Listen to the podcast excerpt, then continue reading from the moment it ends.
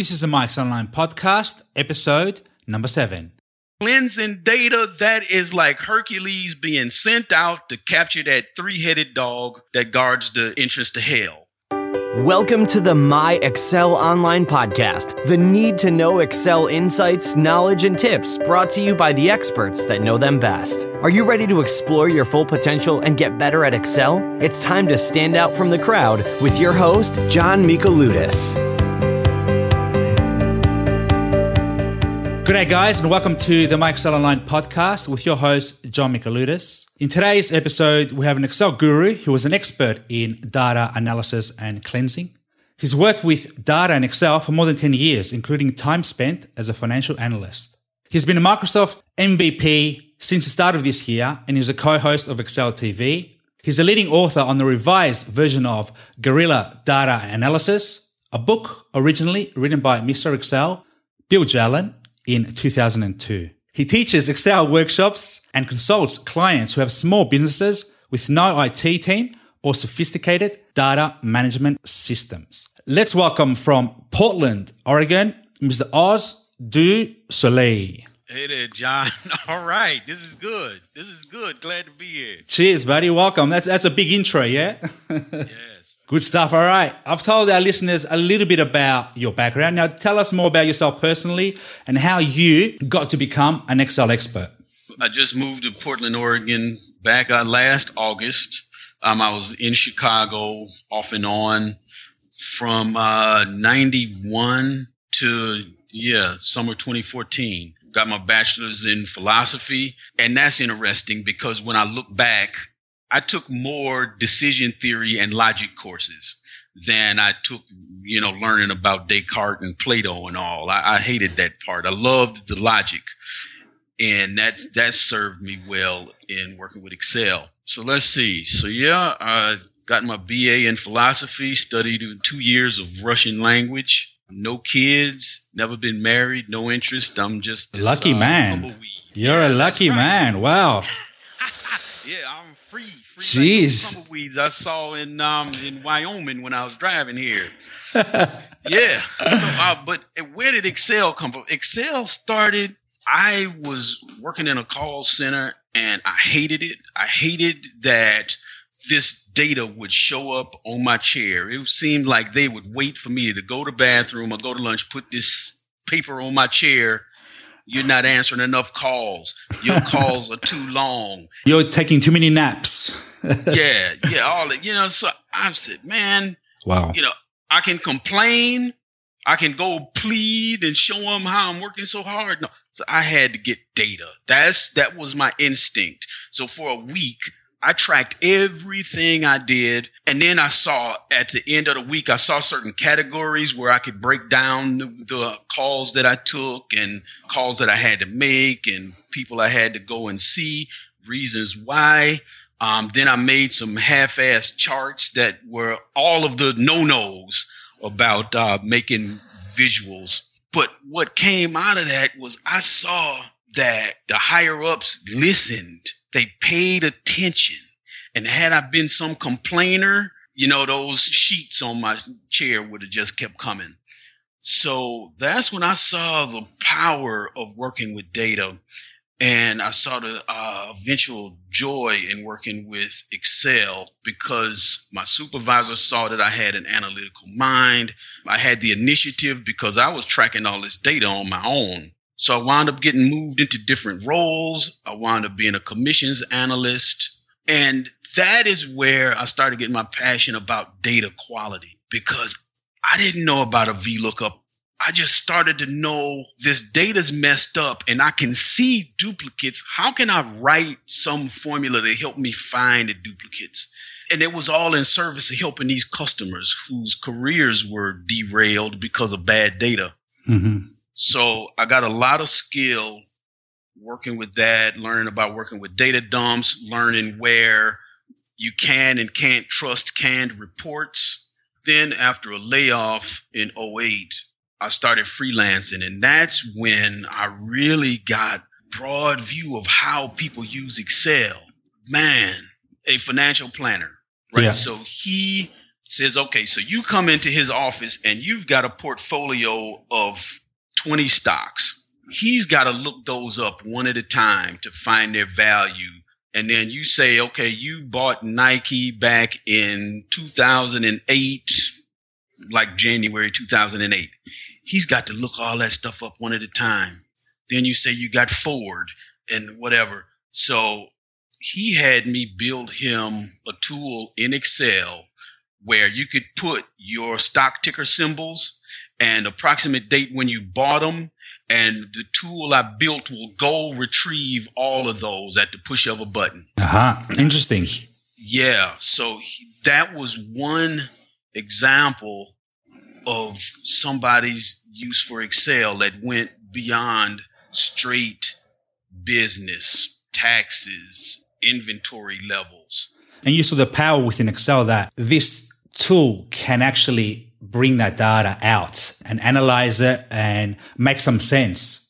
Yes, yes. But the big thing for him was how long would it have taken him to look up 20 stocks and their approximate date of purchase and the price that they closed on that date? Probably one at a time. Yeah, five minutes or three minutes uh, a stock or something, but it, it certainly wasn't a push of one button once you load all of the stock ticker symbols and dates in. So he's looking at hours during a day that he could save. If he's going through that with more than one client a day, jeez. But yeah, that's been some of the really exciting stuff that I've I've learned is doable with Excel and has helped me to get an idea of the wide range of need around data. Cool, cool. And it drives you, doesn't it? Because you see what you can do and you think, wow, if I can do it for this guy, I can do it with other information. And your mind just ticks, it gets on thinking, and then you don't go to sleep and you're thinking, wow, I can do this or I can do that. And that's when the real power of um, Excel. That's when Excel eats you, doesn't it? It consumes yes. you. Yes, yes. It's yes. exciting. It's exciting. Yes. yes, it is and and if you if you let your mind go man it, it's a beautiful thing you can do whatever you want you can do so many different things it's not just use VLOOKUP and conditional formatting. No, you can do a lot of different scenarios or permutations for that one, for that one result. And that's the coolest thing about Excel is, and if you know the different scenarios and different tools within Excel, man, you're never going to go to sleep, are you? If you love it. yeah. If you love it. Yeah. And you find that the first 90% are easy in getting the product out. And the last 10%, you're always, you know, trying to make it a little bit better. You're always trying to improve and you're like, that 10% may take you four hours. The first 90% might take you one hour. Yeah. And of course, it depends on the project because I'm dealing with something now that has got a lot of different pieces to it and the pieces work now it's got to be a seamless process. Yeah. And now all the details and testing the scenarios and you fix something and break something else. and this is where it gets nuts. Is like, you know, these five pieces are working individually. you know? Sometimes you gotta you gotta stand back and say, "Hey, let me come back tomorrow and finish it," because you you just get consumed. You get so consumed into it that you're just missing that little thing, and you're not seeing it. You're not seeing it. You got to step back. You got to step back. And that that's an exciting thing, and I, I've blogged about this a couple times. But sometimes you just have to go get a cigar and go in the backyard, be away from the computer, and just be. That's right. Or have a glass of wine or whatever, yes. and yeah. Yes recharge the brain. Good stuff. Now, you said about your blog, it's called datascopic.net. And um, I've been on it and you've got some weird and wonderful blog posts. Tell us a little bit about, about the blog and, you know, what, what's on there. Well, I'm curious what you say is weird and wonderful. Well, the pictures, for one, the headings, the headings, just, you get a, they got double meanings and they're fantastic. I like them. And then you just, yeah, it's just deep and meaningful. It's just a different way of writing a blog post, which is awesome because these days everyone just writes you know, blog posts explaining things. But um, yeah, you go you go into it in um, just a different mindset. It started out as I just need a web presence, so I put up a web page, and then I started doing typical Excel tutorials. Yeah. But then I realized that for, for you to stay on Google, you have to consistently update your website. Okay. I could not consistently write, here is VLOOKUP again. Here is some product again. And then I started thinking about what does, you know, working with clients and teaching. Then I start to hear their concerns and I see what they're doing and I see this person doesn't need some product. This person needs to lay out their spreadsheet better. Constantly, I see that your problem is layout. Yeah. Now sweep all this stuff together and think about input, storage, output. Don't think October, November, December, our salesperson Joe, salesperson Sally, salesperson Raymond. No, that is called storage. Now you input a field that says salesperson Raymond, October, put that stuff all in one place. That's what they needed. And then learning what it took to be a good analyst, not being scared when you get called in and somebody's questioning your numbers.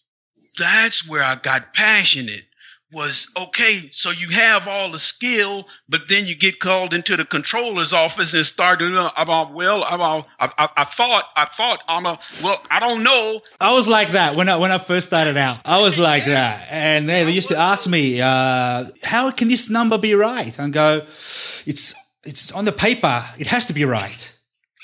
Without checking, I was that busy getting the information out that you don't have time to check whether there's an error or not, or other issues that may arise. Yeah. And this is where I got excited about my blog.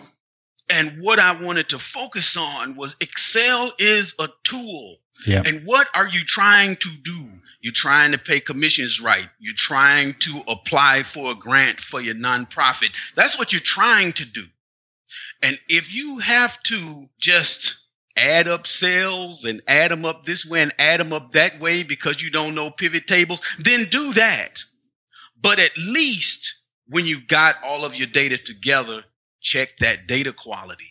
That's what's missing. And that's where I've gotten excited about blogging and saying Excel is a tool in service of what? Get clear on what what is, and then check all of the data quality. Do you have everything you need? Do you need to go ask somebody questions? Do you need to dedupe all of that? I decided to have more fun because I get excited about Excel and data. I'm remembering when I used to put that mask on for fencing, you know, and grab my foil and then, you know, waiting for the for the judge to say allez and then it's time. you know, so that's when I think about like data cleansing and my blog post about capturing Cerberus because cleansing data that is like Hercules being sent out to capture that three-headed dog that guards the entrance to hell. That's a great analogy. And on that, and I see you're passionate, man. I love it. Now, data analysis and data cleansing. Okay, what is it for for those people who haven't heard that term before? Data cleansing. Okay, data cleansing. This is the dirty work. See, when data analysis, analysis can be a lot of things, and data cleansing is a part of analysis. But typically, analysis would be something like this product line isn't doing so well. You know, you've yeah. got all of your data and now you got to decide whether you want to continue the product line, try something else, end it. Um, what are the forecasts around it? But somebody had to clean the data in order to get you there. See, and this is a concern I've got about all of this. This is like this juicy, sexy stuff around being able to predict the future. But who cleaned the data? And how do you clean the data? Right. And how do you? And so this is where I want to have new people start to think about okay, I've got all of this data. Where did it come from? Did it come from a source where I can trust was here? Or can I anticipate that there are duplicates that need to be cleaned out? Now we're talking about the data cleansing part. Is so now you've got data from three sources. You need to divide it up by countries. And one source has country codes that need to be converted. Yep. Another source has country names spelled out. And then the other one has the French version of the country names. So Etats-Unis needs to be turned into United States or vice versa. That is the data cleansing that you got to bring all of this stuff together so that you can then see the quality of it once it's all together so that then you can get to the juicy part.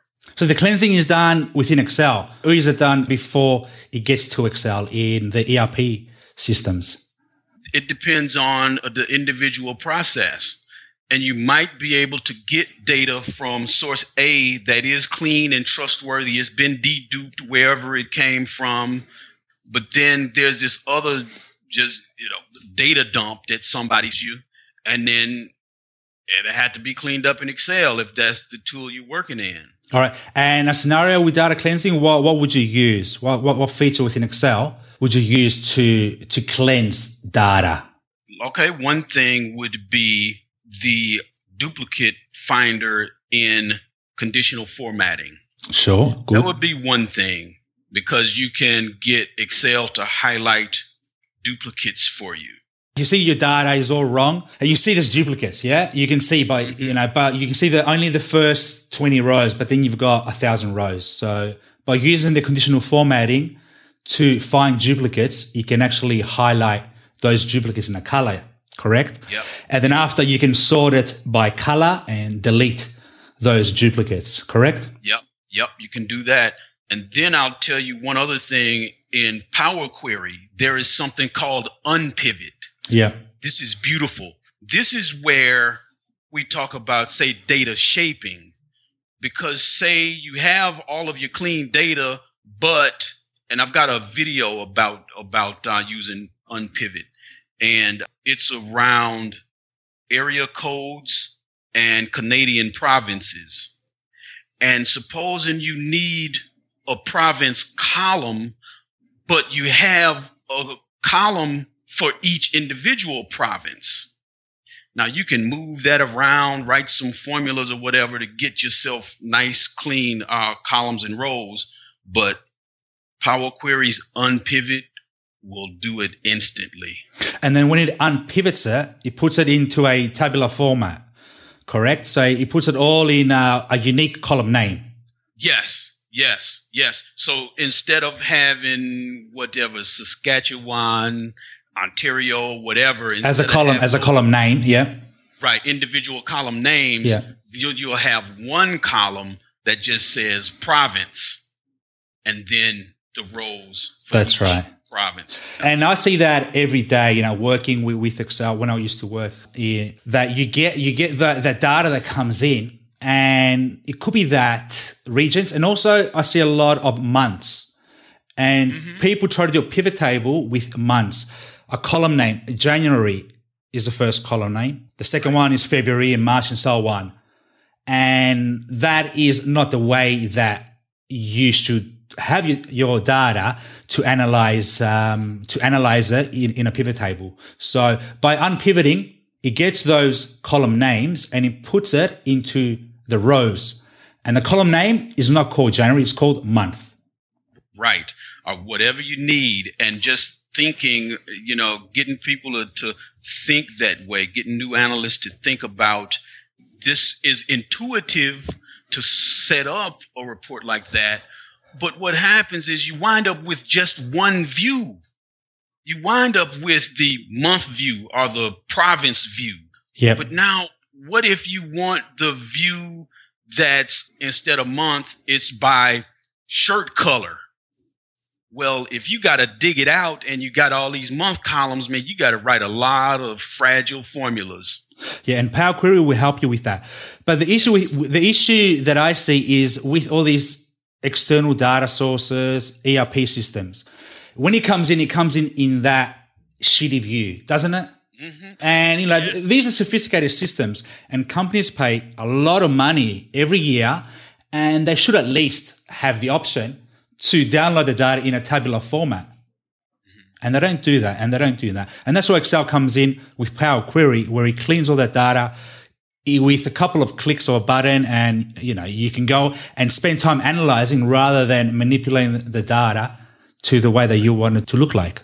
Yeah, and I feel like that that needs to be more of a conversation about this data cleansing and the tools that are available for data cleansing because analysis gets so much attention. And here's one thing um, I'll share with you is I talked with a reporter because um, Chicago public school systems they're always talking about needing to close schools and uh, scores are bad and just all kind of kind of mayhem. And this journalist was interested in, well, let's see the data. And they're bound by law to provide it. But they provide it in the crappiest way. Yeah. And so the true analysis can't start until you have somebody with the skill to merge, purge, cleanse, normalize, Audit. Yep, audit, all of that. And so now you have this um this journalist who she got what she asked for and it could have been deliberately turned over as a mess. And so this is so important that people learn about thinking about data quality and understanding how to cleanse this stuff. And especially when you got somebody that say, yeah, you can have the data, but I'm going to send it to you in a PDF. Oh, Uh, well, well, there's tools out there that can convert PDF to Excel. There's um, different tools that you can do that now. But, you know, I don't trust the data that comes to me. When I used to work in different companies, there's a lot of data and I don't trust the quality of the data because you're talking about big companies, multi billion dollar companies. Imagine how much of accuracy is lost in each company. So you know, they're reporting profits of 150 million, but I, I'm sure that there's another 20 million or whatever that's just missing or wrong because of that data quality issue. Would you agree with that? Yeah, I agree with you. I wonder if you would say more about your perspective and, and what you've seen and what, what leads you to say that. Well, because companies are massive, big mammoths. They have 300,000 employees. They have, you know, hundreds of different businesses, different IT systems. People come and go. Some people don't really want to be there, but they're there because, you know, they're getting paid. And, you know, the IT people, are they doing the checks? I'm not confident that these guys, you know, know what they're doing. You know, they're putting all the processes in there. Okay, the data's coming down, but who's checking that data against the source?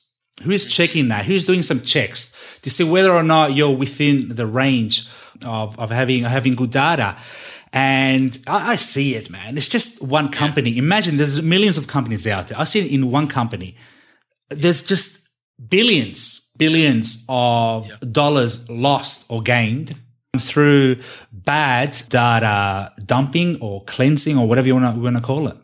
And this, see, we're getting into the to the book that I'm writing now, full contact data management, because that's where I talk more about that kind of stuff.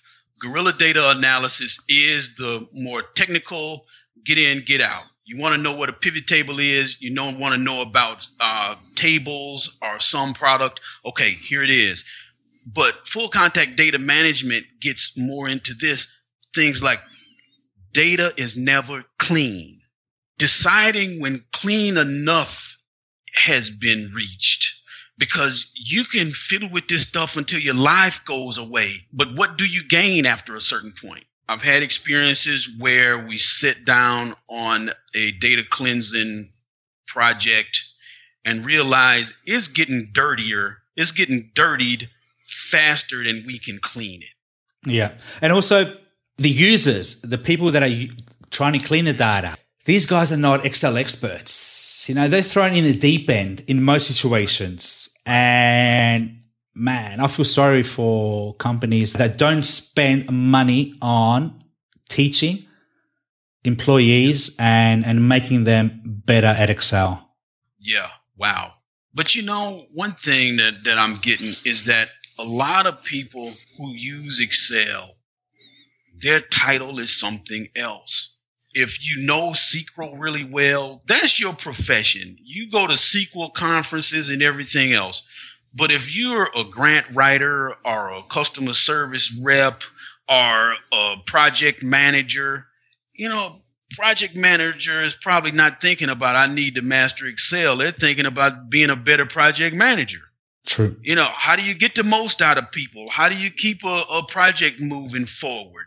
How do you set benchmarks? That would be more like what they're doing. But then, yeah, who's thinking about data quality? Nobody until a customer calls in complaining about something. But I'll tell you, going back to my early days, customers consistently complained about certain things. And I finally got mad and I started when say, what happened? This didn't get reported. This didn't get sent out. What's going on? And the people would look at me and say, I did what I was supposed to do. But I would go deeper and found out, yes, everybody did what they were supposed to do the data's messed up. Wow. This person has four profiles in the system and the address is tied to this one and the stuff that was reported was sprinkled between the other three and that's what happened so now how can i dig in there and clean this up and then you run into the issues of okay the report that was sent to this person that didn't see the four profiles. What is it going to take to clean this up? Well, we got an expensive consultant that you can't get the department head to pay for. So my next move was with processes that I owned. I said, don't send me that report anymore. Send me a data dump. I will clean the data dump and get this stuff right. But my title was customer service rep. No data dump analyst. Right, exactly. So that was not my job. And I stayed on the edge of being in trouble because my real job was answering the phones or whatever. It was not solving problems that is seen as IT, but this is too small for IT. Sure. So that's where I feel like cowboy or guerrilla data analyst because you gotta you gotta fight. You know? You gotta fight for the right to have some clean data, yeah? Yeah. yeah. Right. All right. I can talk with you, man, for the next hour so. This is interesting stuff. I like it. And we'll talk about your book shortly. But tell us what's the weirdest thing you've seen done or you've done yourself using Excel? I can go off onto some kind of tangent about what is what is defined by weird, but let me offer Mynda Treacy her template for designing her son's birthday cake. Aha. Uh-huh. Yes. yes. You can download that. You can see her blog post on that. And then there's Sylvia Juhasz adding sound effects in Excel. If numbers are low, you get wah, wah, wah. I heard about it, but I haven't seen it, and I'm going to get on to that. And I'm going to get on to that. I'm going to put that on the show notes as well. I'm going to, I heard a lot about it. Then I want to add what I did because you know I'm a musician, I play bass, and I need visual. Okay, and I analyzed the song by Primus, and one of the things I did was Les Claypool in Pressman. His bass line sits kind of odd in the song because his main note starts on the and of four instead of one. And I was able to use Excel to show the 16th note grid of the music and highlight where his bass line sits in that 16th note grid. Wow. Wow. And do you have that? Because um, I, well, I'm not technical musician. I love music and I kind of get an idea, but I need to see this. Where do you have, where do you have this? That is on my YouTube channel. We'll put the link on the show notes, man. Awesome stuff. Yeah. You can do, look, when you're bored, you can do lots of stuff with Excel, correct? Oh, man. You know something? I'll tell you, I just did a cussing calculator. I don't know if you saw that video. What? No, which one, I? Cussing? Uh, cussing. Was saying bad words. Okay, cursing. Yeah, Cur- cursing. Yeah. Cursing, man, cursing. Speak English. Yes. so it's a calculator where I said, uh, my kids have been cussing. That's the title of the video where I say, okay, I heard my kid. She said F S S B S. And there's points. So F has more points against it than saying D or G. Okay. and so the kids are adding up points, right?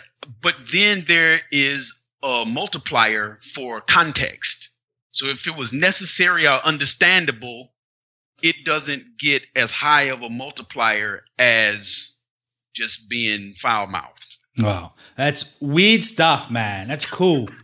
And do you have that? Yeah, you're going to share it with us. Oh yeah, yeah, Fantastic, yeah. cool stuff. All right, Oz, you've got a book. It's called Guerrilla Data Analysis, and it was first written in 2002 by Bill Jelen. And you've added some more information there. You've added your spin into data analysis and data cleansing, and I've read it. And it's a it's a quick read. It's it's a good read. And tell us, what did you decide to create this book? Well, I was communicating with Bill, and he asked me to do it. He said that it had been written in 2002. It was the first book he had ever written, and he said it sorely needed to be updated. And we were talking back and forth, and I said, "Yeah, I I can update that." And I loved it when I got it because it was that get in, get out. A lot of the people that I'm surrounded with as clients and as students, they aren't trying to master Excel. They want to get in and get out. So there are a lot of things that hadn't changed since 2002, but I updated some of the examples because um, in 2002 it was still important to say something like about the Lotus 123 version or mainframe Sure. data. So I took it and I also expanded beyond just business and did talk about nonprofits and retail and, and regular home uses of Excel in the examples. So that's a lot of what went into it. And then I felt it was important to add things like dynamic development, you know, because again, that is where things fall down is you have all of your formulas and all of the data everywhere, but then still new data means being put in three different places. And if you forget those three or put it in the wrong place, then your data's a mess again. So I felt it important to add that in and add a part for spreadsheet layout. So I went a little beyond just straight fun- functions and features. Awesome. Now I've, I read the book uh, this week, and and for me, it's for a beginner to intermediate person, isn't it? Someone that's thrown in the deep end, that's used Excel for maybe a year or two, maybe five years, but doesn't know the full potential of Excel. And now they've got this job, and they've got to analyze data, and they're like, "Wow, how do I learn the best features within Excel?" And this book here talks about those features within Excel that you need to learn to become a good data analyst. And I read a quote here, which you got here. There are a lot of people who are in data driven roles, but don't have a data background. They aren't sure what Excel can really do, but spreadsheets keep showing up in their inboxes. That just sums up this book, doesn't it? In that, Yeah. in that phrase. Yeah. Yeah. And there's a lot of scenarios, isn't it? You get a promotion, as you said before, you haven't used Excel before, you use it a little bit, and then you get this promotion and you got to become a data analyst, don't you? Even though you're not called data analyst, you're called a marketing guru. Right. Yes. Yes. Yes. Exactly. Exactly. Wow. Yeah. Yeah. You you sum it up very well. I, I appreciate that, and that that is the person I kept having in mind as I went forward with the writing. You know, I have a friend who got his master's degree in marketing, and the data is already clean by the time they get it to the classroom. He can pick it up once it's clean. But then there's also the problem of the university has all of this fancy, expensive analysis tools available to them. And then you go out and get a job at your 15 person company. They don't have these things. So now my friend is doubly hurt. He doesn't know Excel. He knows the fancy stuff that this 15 person firm can't afford. And he doesn't know about data cleansing. So it's for people like him. Another quote here, which I like good analysts own the mistakes and fight to get better. Bad analysts end up as examples of what to do to get better. Because you got to dig. And this is where it's beyond knowing the functions and features. Getting up off your ass and asking questions. Why didn't this happen? Why did this happen? These numbers don't match up. What's going on? You know, and there was one time, um, you know, my numbers aren't working. So then I contact somebody who generated the report. He says, Oh, okay, that version of the report takes into account revenue shares. This version of it does not. And so, depending on what you're trying to do, you got to get the right report. And it was an instance where I had the wrong one. It had the revenue share taken out. And so when I use that, and then of course my numbers don't add up. Telling people to slow down. Okay, they want something now. And I have to say, look, I give you something now is going to be full of all these duplicates and weird stuff and questions that I can't answer. And I feel like a good analyst, when they have questions that they can't answer, they can say, I don't know, but I am aware that there is a question here and I'm looking into it. They gave me crap data. What am I supposed to do with that? No, oh, no, no, no, no, no. That's somebody collecting a paycheck. That's not a good analyst. We've been there, and you know, I started off like that, and then I thought, okay, I, I got to really, really become good, because if not, you're just going to get fired. So, um, you know, I want to be better than the next person, and I thought, how can I become better than the next person? I knew that Excel will help me out and I learned it inside out and all the reports that I was doing, I made sure that I checked them and they were perfect. And that's it. You got to have a bit of um, a conscientious mind, don't you? When you, when you're yes. doing your work. If not, you're going to get eaten alive you know, because we're still human beings, you know, and, and we do make mistakes. And a friend explained to me, he said, if I tried to hide it, if I tried to shift the blame, that's when an analyst gets in trouble. Making a mistake, you don't get in trouble. It's embarrassing. If you can own up to it, if you can have the courage and say, hey, I made a mistake, uh, you learn from it. And um, I think that's what every analyst should um, aspire to. Okay, you, are going to make mistakes. I have, you have. If you don't get fired for that mistake, well, learn from it. Learn from. If you do get fired, well, you're going to learn from it, aren't you? And um, yeah. now, consistent mistakes. That's an idiot.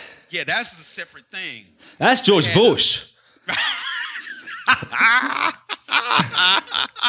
uh, yeah, I, I, agree with you there. I agree.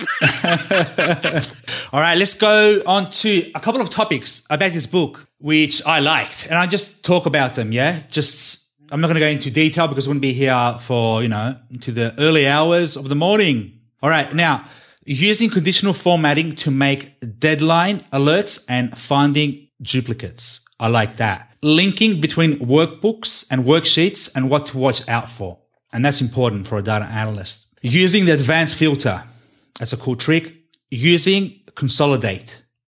That's awesome. And also using subtotal, which I never used before. And I, because it was on the corner of my eye, I could see it there, but I, you know, no one's taught me. I never had to use it. I always used pivot tables to get subtotals. But you can actually use the subtotal feature to get some cool subtotals in your data set. Also, matching lists if data with the match function.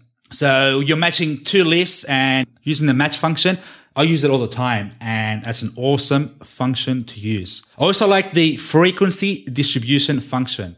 I've never used that and that's awesome. And finally, the last part of the book, you got some down and dirty tips and insights into Excel, useful Excel functions, troubleshooting in Excel, and also spreadsheet layout and development which is what, what you added there, and some keyboard shortcuts, which every analyst should have. So that, you know, the last, the last part of the book is awesome because it just analyzes all these different things that a data analyst should have. It's just, you know, from five, six different Excel features that you need to know. Yeah, those last parts really were, I thought, were important to add because it's again, seeing people have know the functions and sometimes not having an idea about a function and not a context for it. You say, this is obviously a VLOOKUP. Well, not for them. They've heard of VLOOKUP. Somebody might have done a VLOOKUP forum once, but now how can we paint a context around it so that they can begin to smell a VLOOKUP scenario, a pivot table scenario, thinking forward enough to where they are thinking about how they're going to lay out this spreadsheet, you know, and not just try to go straight to an answer that they need now, but then next week they want a different answer and they don't know how to get it out.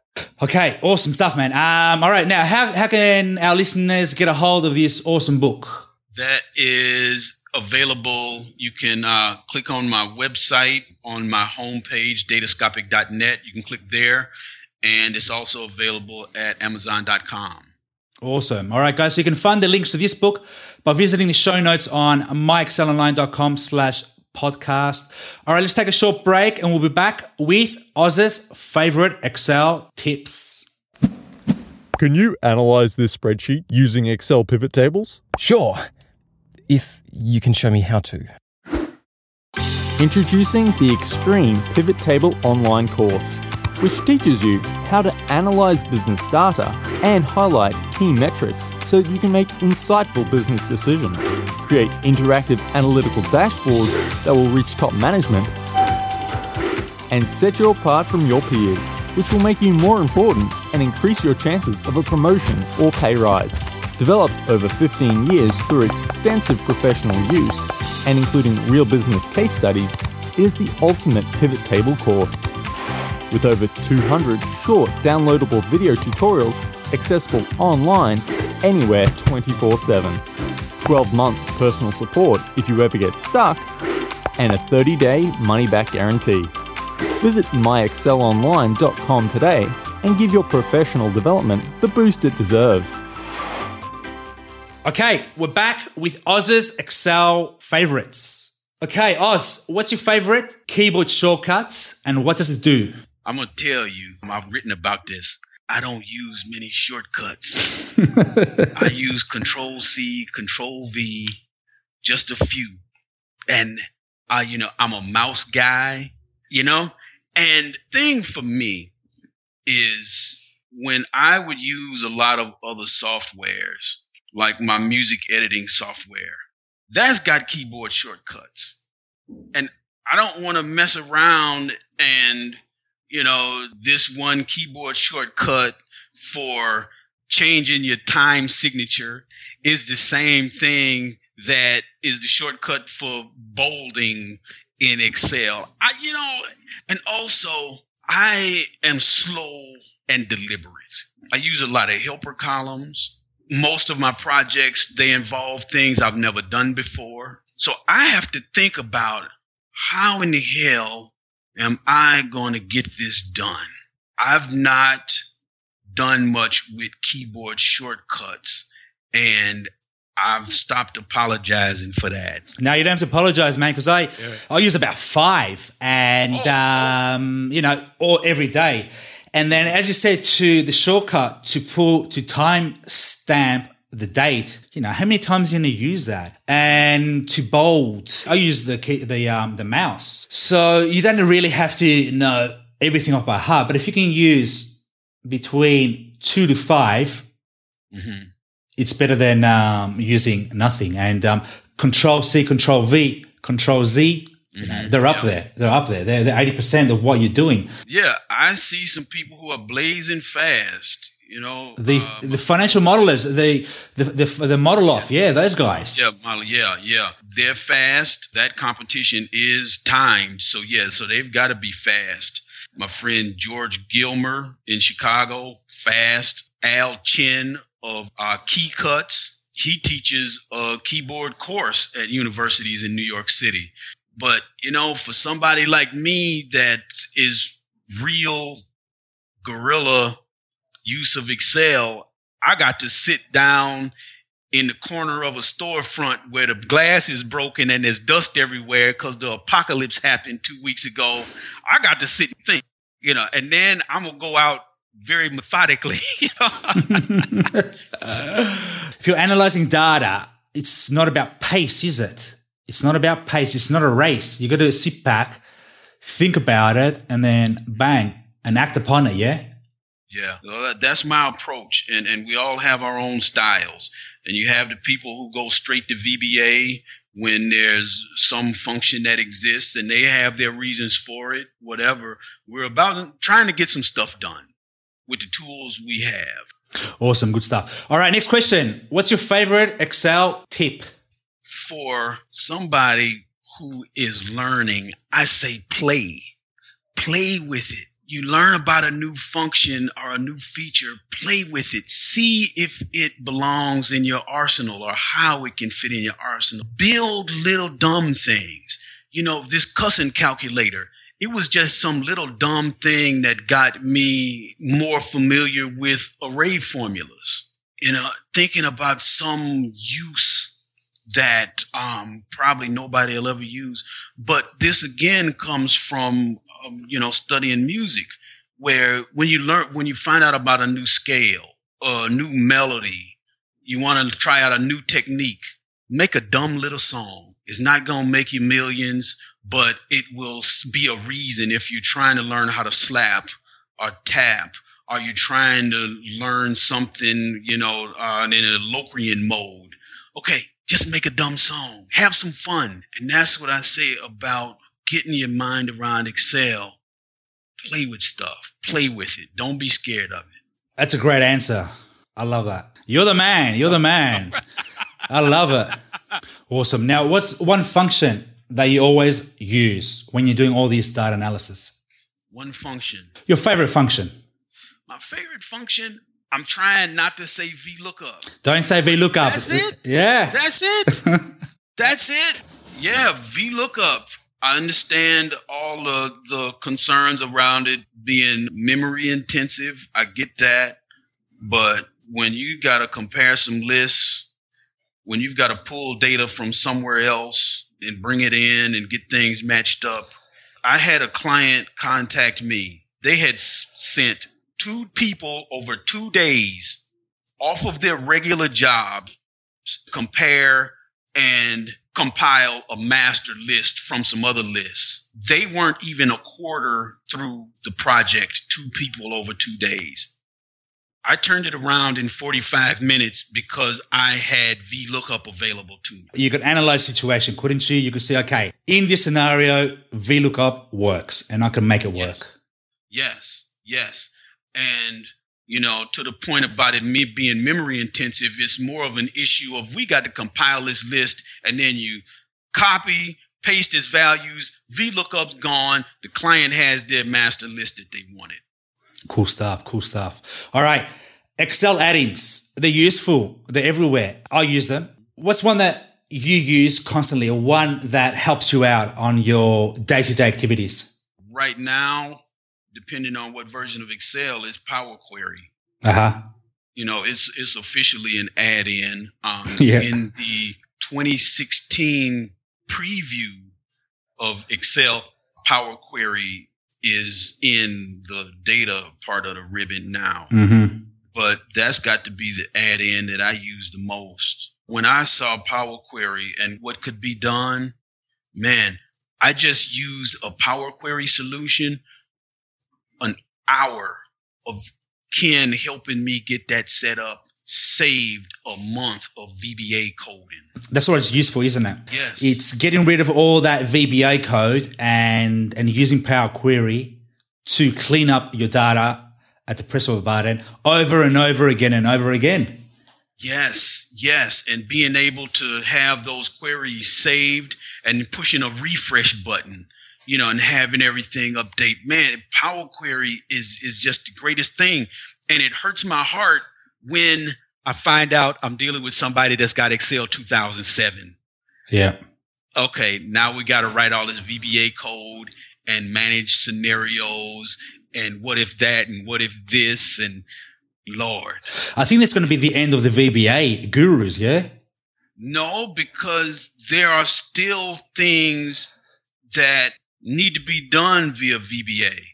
You know, I build a lot of forms, you know, and one way to have input, storage, output is if you can have a form to input data and VBA that can unprotect everything, move the data from the form to the next empty place in the storage sheet, protect everything back, clear the form, have the user ready to input the next item.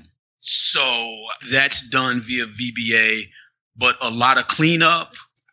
Yeah, the Power Query, huge help. Huge help. Cool, cool. All right, now you got a cool blog. I like it. Now, what's another blog out there that you always refer to whenever you're in trouble, uh, or one that's helped you along the way over the years? Definitely Chandoo's blog. Yeah, right on, buddy. I learned from him. I learned from Chandoo. Yep. And uh, Deborah's blog, Contextures. yeah, contextures. Deborah's great. Yes, very helpful. Those are, are just a couple out of many.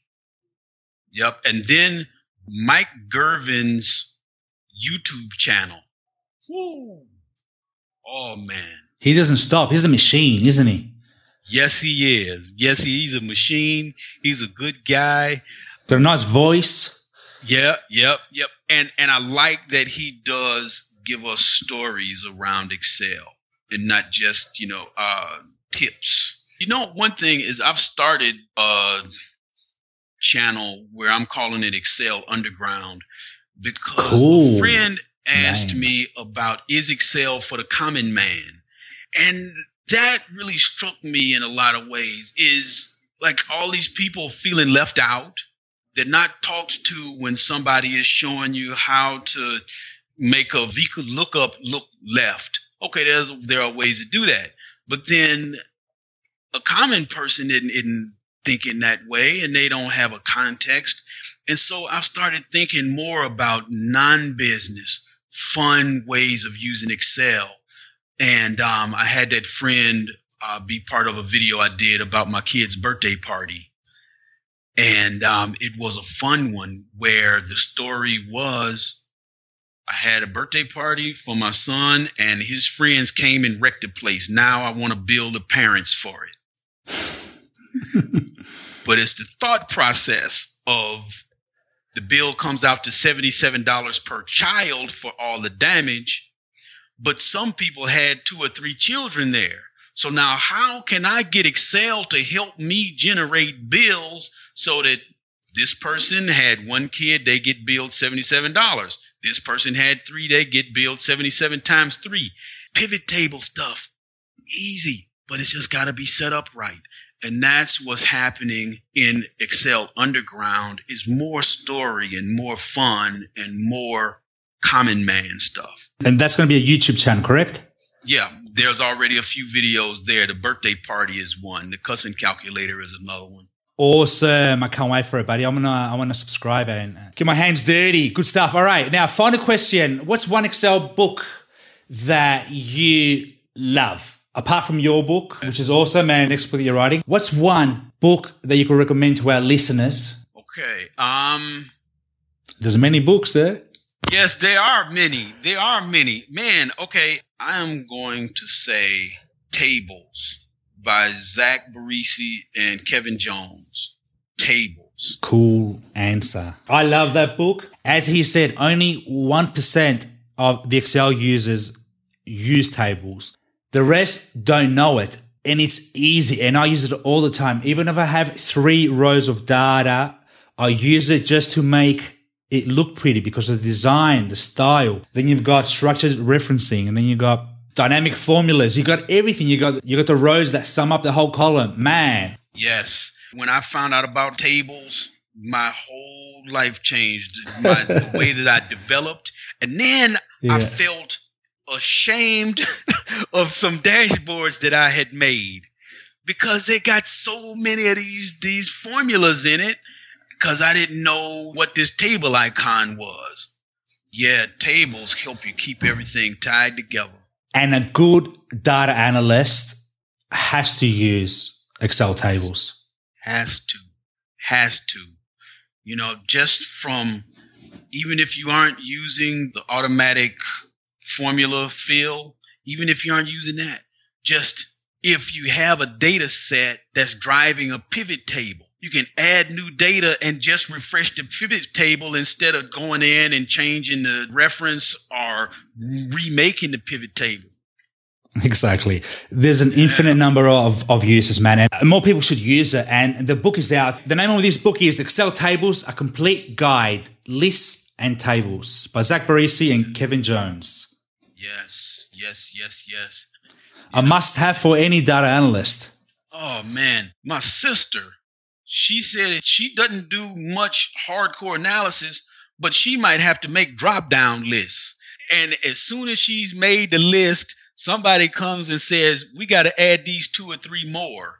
Well, if the drop down is being fed by something in a table, just add them. Correct, correct, man. And I use that all the time. And it's the first trick I learned when I started learning Excel was data validation.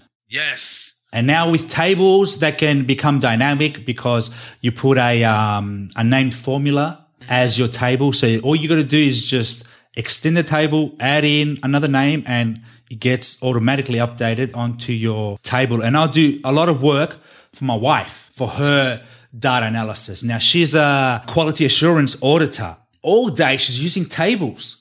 She's using tables every day, and I'm always helping her updating the lists and data cleansing. And um, but she's not a data analyst, but she's using it every day. She is a quality assurance auditor. She goes in and, and audits um, pharmaceutical companies, right. but is using Excel tables every day. Yep. And that, you know, and if we were to rewind and go back to my favorite tip is throw your shit in the table. you get some data, throw that shit in the table. That's it. Even if it's three rows long, man, or one column wide, man, definitely use it. All right, good stuff. Fantastic. All right. So you can find the links to this book and everything we've been chatting about today, including tutorials on Oz's favorite shortcuts and tips by visiting myexcelonline.com slash podcast. All right. Good stuff. Oz, we are right at the end of the show, buddy. All right. This has been fun. This has been cool. Yeah, All right. I've got a weird Excel scenario for you. All right. Let's say it's my first time ever seeing Excel. So I'm a beginner and I need to learn the most important features of Excel within a week because I've got an important job interview. Now, with all your knowledge that you know and all the resources, online or offline, what will be the quickest way for me to start learning Excel? This is a tricky question and it comes to me a lot. My first and easier answer would be Guerrilla Data Analysis because it's like the buffet table for Excel. But here's what's hard about that question. You don't know what's going to be there when you show up at that job. Yep. That's the problem. That's when somebody said, Oz, I'm trying to change careers. I need to learn Excel. Okay, well, tell you, my first five years of Excel was data cleansing. I had no use for a pie chart, bar graph. I was cleaning data. And then you got other people who don't know a doggone thing about cleaning data, but they're using the standard deviation and all of that stuff. So that's what makes it hard. And that's where, when I do a workshop, particularly a private workshop, what are your people dealing with? Then I'll find out, like at one nonprofit, we need to get ourselves together with layout. They thought they wanted to learn about all the newest and greatest, and I was prepared to do that. But then when I get their data, they need layout. So that's the hard part about that question because Excel is so big. And another thing, when I showed up as a commissions analyst, I inherited this spreadsheet that had all these crazy formulas in it. Now I'm doing forensics on somebody else's formulas. Mm-hmm. So that's what makes it hard with a vague question like, I need to learn excel. Yeah, but to start, I think you they have to read your book, Guerrilla Data Analysis, because that's a buffet, as you said, yes. and they need a yes. buffet and they need the confidence. And one thing is, it's having that confidence when someone asks you in that interview, do you know how to do a drop down menu. And if you can say, yes, this is how I do it and this is how I do it. Do you know how to insert a pivot table and refresh it? If you can have an answer for that, if you're confident enough, if you know a little bit about every different feature within Excel, you'll get that job. Mm-hmm. And your mm-hmm. book explains those features that each new or intermediate Excel user that's going for that job interview needs to learn and needs to know. I'd agree with you there, and that was part of the joy of writing the was you know providing that buffet table. Yeah, but then that longer answer that that is still lurking in the background. All right, and that's the scary part.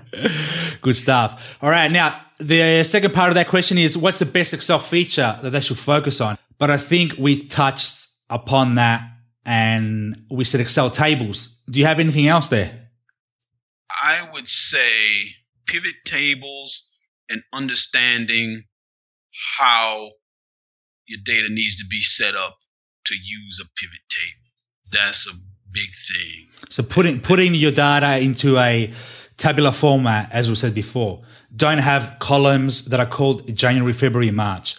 Have one column called month, and then all the months in their subsequent rows. Um, yep, yep, exactly. Just so it would be this two part. Yep, learning pivot tables and what it takes to get your data into a pivot table. Good stuff. All right, buddy. Now, final question. I heard that you've got a new book coming out, or you're writing a new book. Yep. Tell our listeners, take us into your studio and your notes. All right. What are you writing about? It's called Full Contact Data Management. And this is really, you know, all Oz because, you know, Guerrilla Data Analysis, that was a revision of, of Bill's book. But Full Contact Data Analysis, I am bringing new analysts into the world of what it takes to be really good and it also provides a perspective for Excel as a tool. So I get into things like you got to have some backbone. People are going to question the hell out of your data. They have something at stake. Their branch might close because of your data. And you can't take it personally. You can't hide from it. You can't try to do some trickery. But as a good analyst, you cannot only just take data, run it through some stuff, show them some pretty bar graphs, and then get upset and say, Are you sure? Are you sure that's right? I don't know. Well, did you consider what happened in this last week and the blah blah? Yeah, I considered all that. But you can't take that personally. You have to dig and probe and pick and cajole as part of being a good analyst with Excel as a tool. So the book does focus more on data cleansing and data quality, right? I'm trying to get people to think when you get data, what's the quality? Throw it in a pivot table. See if there's weird stuff. If you're supposed to have countries, but then you see the word bananas in a country field, but then you're not going to see it by scrolling your eye up the raw data. You get this raw data, you put it in a pivot table, you can see bananas. Where, where the hell did bananas come from? Okay, now you got a data problem, data quality problem. This is the kind of thing that I want new analysts to start thinking about. And I think full contact because I wanted to bring that passion of when I used to wrestle, when I used to fence, you know, how I think when I deal with a new client's challenge is I feel like when I put that fencing mask on, or when I hear my weight class called over the PA and it's time for me to go step to the edge of the mat, there's that confidence that I am prepared. I haven't seen this opponent before, and somebody's going to win and somebody's going to lose. So that's where I'm coming from with the full contact data management because this isn't a world of standalone tips like learning here is how you parry. Well, you know, your opponent isn't going to say, show me how you parry. They're going to be doing some shit to you that you got to react to. And that's full contact data management. Okay, I got the data. I've done the VLOOKUP. Now people are questioning it. I'm getting embarrassed. Then they find out that my VLOOKUP was wrong. Okay, you got to move and you got to stick and you got to, you know, plan and, and adjust. And that's full contact data management is that full world of being an analyst and what it takes to be good at it.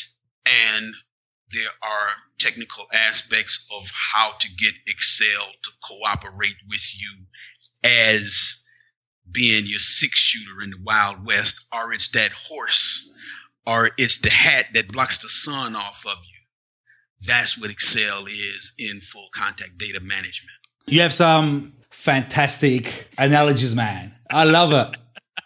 this is going to be an awesome book, man. And what kind of chapters, what kind of a few topics or features that you're going to touch upon? One thing is characteristics of being a good analyst.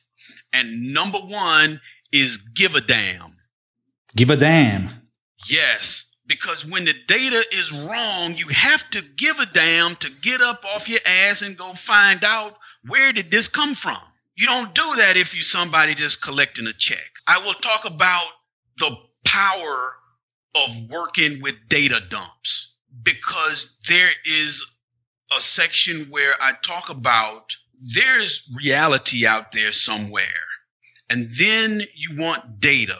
Well, it's got to be collected and you have definitions and you have calculations. And by the time you have this report, there are summaries that have their strengths and weaknesses. A new analyst has to understand that. And when you find out that there is problems in the report, if you can work with a data dump, you got power, true power, because you are no longer beholden to somebody fixing the report and then sending you back the report.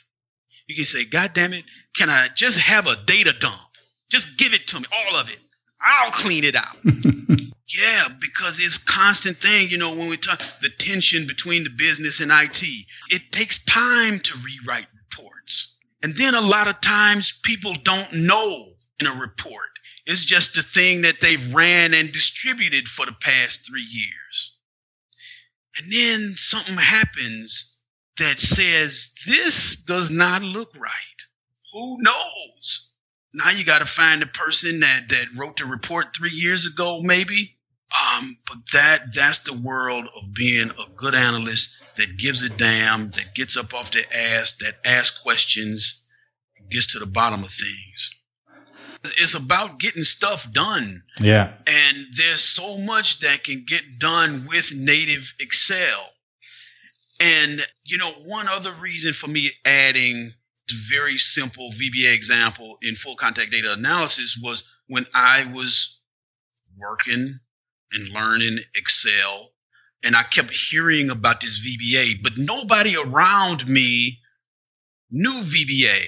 I knew some people who could record a macro, but that's all they could do. They couldn't go in and figure out how to edit that, you know, when it says scroll 14. You know, they didn't know about taking that stuff out. But then when I'd look at VBA books, there'd be these big, thick things with examples that were like, here's how you put a button in. Well, no. In my book, I say we're going to build a form and we're going to put a button in. And behind that button is a submit button. But we also want to guard against submitting incomplete data. So let's add some checks to see if all of our fields are complete. And if so, then the submit will submit. And I'm hoping that it would help somebody who had the questions I've had of what is VBA? Can it help me? Where the hell is it? Because now you down the path of the developer tab is not open when you first open Excel. So that's all I wanted to do in full contact data management was that simple introduction. But really, it's all of that stuff that can cause you to fail no matter how good you are with Excel. You know, people start questioning your numbers, and then you say, "Oh, forget them, forget them. Yeah, my numbers are right, but how, who are they to be asking me questions about my numbers?" Well, no, that's no, that don't work. Mate, you learn something new every day with Excel. You learn something new every day with Excel, and I think your book is going to have some some pretty cool tips in there for people to learn. And, and I know that I'm going to learn something new because, like I have from from this book here, you always pick up something new every day, and that's the wonderful thing. You don't get bored with Excel. The minute you get bored, you know what happens? You get divorced. Yeah. right. That's right. Not So- a good place to be. No, so that's why Microsoft is bringing all these new Power Query and Power Maps to make people stay in love with Excel. And we are going to be in love. All right. Oz, what's the best way for our listeners to connect with you, my friend? Yes, at my website, datascopic.net. That's the best way. Also, you can contact me through comments in my YouTube channel that um, you can find um, at my website as well. Yeah, and, and uh, Gmail, that's oz1.depot at gmail.com. So those are the best ways.